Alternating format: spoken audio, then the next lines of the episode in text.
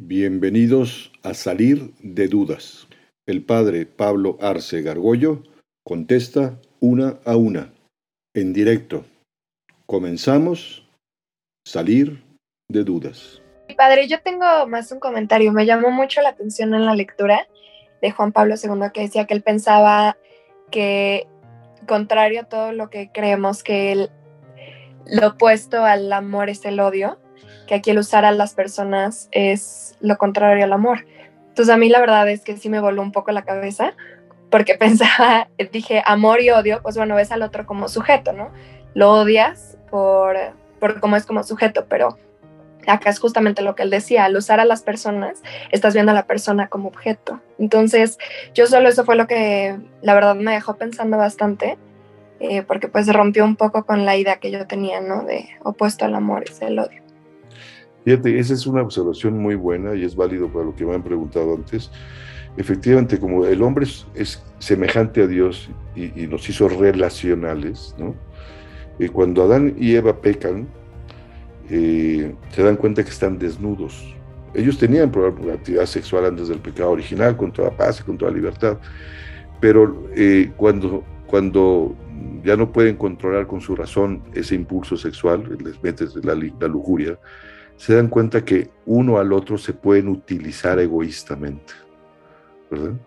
Y eso es lo que pasa en la, sexualidad, eh, el peligro de usar a la otra persona en beneficio propio. Yo sé, yo lo que quiero es mi placercito ahorita. ¿Qué consiguen? Me vale. Si la otra persona, no me importa. Y por eso se mete el egoísmo muchas veces en una sexualidad mal vivida, ¿no? Y efectivamente lo contrario es eso, tratar de usar a otra persona. De ahí viene también el tema del pudor, o sea, ¿por qué nos cubrimos? ¿Por qué no vamos pues, este, en cueros? Porque tú dices, no quiero que alguien me use, ¿no? Para, para, para su propio beneficio, porque nadie, eh, es un asunto que rechazamos por naturaleza, que otros nos use para su beneficio propio, de manera egoísta, ¿no? ¿verdad? Claro, y, y, usamos a los, bueno, las personas usan a los otros, cree que por placer o habrá algo más de fondo aparte del placer. Bueno, hay, placer por busca de placer egoísta, pero luego también puede ser por, eh, envidia, ¿no? Porque, a ver, yo tengo que tener algo mejor que esta otra persona. Ahí entran, digamos, los, lo que son los pecados capitales, ¿no? Este, sí, pero, hay, pero eso se mezcla muy fácilmente, ¿no? Y todos tenemos esa, todos tenemos una gran tendencia al egoísmo yo, yo, yo, mío, mío, ¿no? Y, tratar de usar a los demás, no solo en lo sexual, sino que nos sirvan, que nos ayuden, que, ¿no? Porque nosotros somos los reyes y que nos atiendan, ¿no? Y, cuando Dios dice, no, todo es diseñado para afuera, eres ser relacional, a ver a quién le haces bien, a ver a quién ayudas, a ver a quién lo haces más alegre, a ver a quién le facilita su, su trabajo. Ese es, ese es el, diseño original de Dios para el ser humano, hacia afuera. Qué fuerte. Gracias, Padre. El sacramento se, hace o se guía si los dos están bautizados. Pero ¿qué, pasa si uno de ellos no está bautizado o, pertenece a otra religión, por ejemplo? Muy bien, muy bien. Esa es, la iglesia permite, se llama matrimonios de mixta religión. Yo el sábado, por ejemplo, casé a una católica con uno que no tiene religión alguna los que estamos por la iglesia, ella como católica recibe el sacramento, él en este caso pues recibe una ayuda de Dios, pero no el sacramento porque no, no está dentro de la iglesia, pero sí se permite ese tipo de matrimonios. ¿eh? ¿Por qué, o sea, ¿por qué el no querer tener hijos sería una causa de nulidad en este caso del matrimonio? Sí, es causa de nulidad porque eh, digamos que los, los fines del matrimonio es constituir una familia querer constituir una familia. El hecho de que eh, él y ella se casen, en ese momento ya están constituyendo una familia, aunque todavía no haya hijos. Pero excluir lo que puede venir de, quienes quieren formar una familia va en contra de los, del, del, fin natural con el que fue instituido la relación hombre y mujer en el diseño creador. Dios quiere que el, hombre y la mujer se unan para, para, para tener prole y además es lo lógico del amor, cuando dos personas se quieren, quieren que eso perdure y trascienda.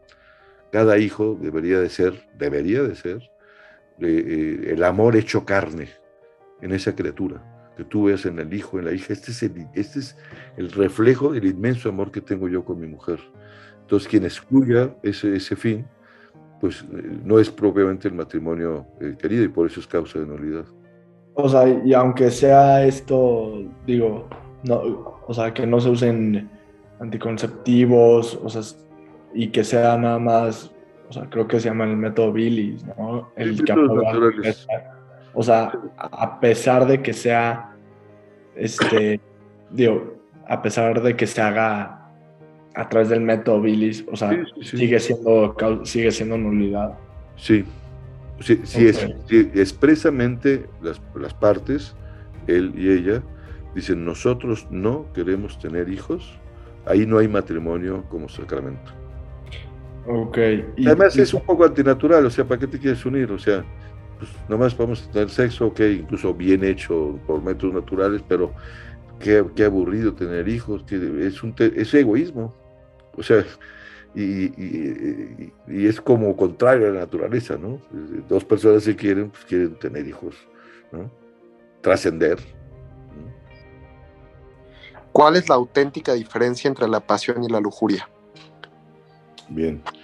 La, la, pasión, digamos, es, eh, todos los hombres necesitamos de las pasiones para poder actuar, ¿no?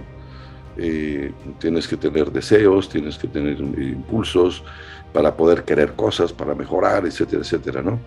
y dentro de esas pasiones que Dios puso, eh, fue ese impulso sexual, porque Dios, acuérdate que en el, relato de la creación, Dios les dice a Adán y a Eva, multiplíquense. Dios quiere eh, que, se generen muchos seres humanos, que el hombre y la mujer sean colaboradores de Él en el poder creador. Y ese impulso, cuando se hace, cuando no está controlado con la razón, es lo que se conoce como la lujuria. Es decir, que dice yo, no me importa, este, no, no, no razono y actúo acuerdo, de acuerdo a ese impulso. Lo mismo puede ser para la comida, gente que no sabe comer y que pues come desordenadamente y acaba siendo un desastre de su vida, de su salud, o se deja llevar por la pereza, o por el odio, o por este, la envidia, etcétera, etcétera, ¿no? Entonces la lujuria es esa pasión que Dios puesto en todos los seres humanos eh, sin ningún control de la razón, ¿no? esa es la lujuria. ¿Cómo se consigue eso? Pues con una virtud, que es la virtud de la castidad, que se le pide a todos los hombres. O sea, tienes que, tus impulsos tienes que razonarlos y decir, pues ahorita no puedo yo andar buscando un, placer egoísta o solitario, o voy a dedicar a ver pura pornografía, o voy a dedicarme a la masturbación, me da igual, no pasa nada. Acaba siendo un egoísta y luego te va a incapacitar, o va a incapacitar a la persona a amar, es lo que Dios quiere, que el hombre sea relacional, que sea amor. Ese es el tema no sé si te queda más o menos claro la diferencia. ¿eh? Atrévete a preguntar. Envía tus preguntas por correo electrónico a salir de dudas seguido arroba juandiegonetwork.com. Dinos también si quieres participar en vivo en una sesión por Zoom. Está claro, hay que salir de dudas.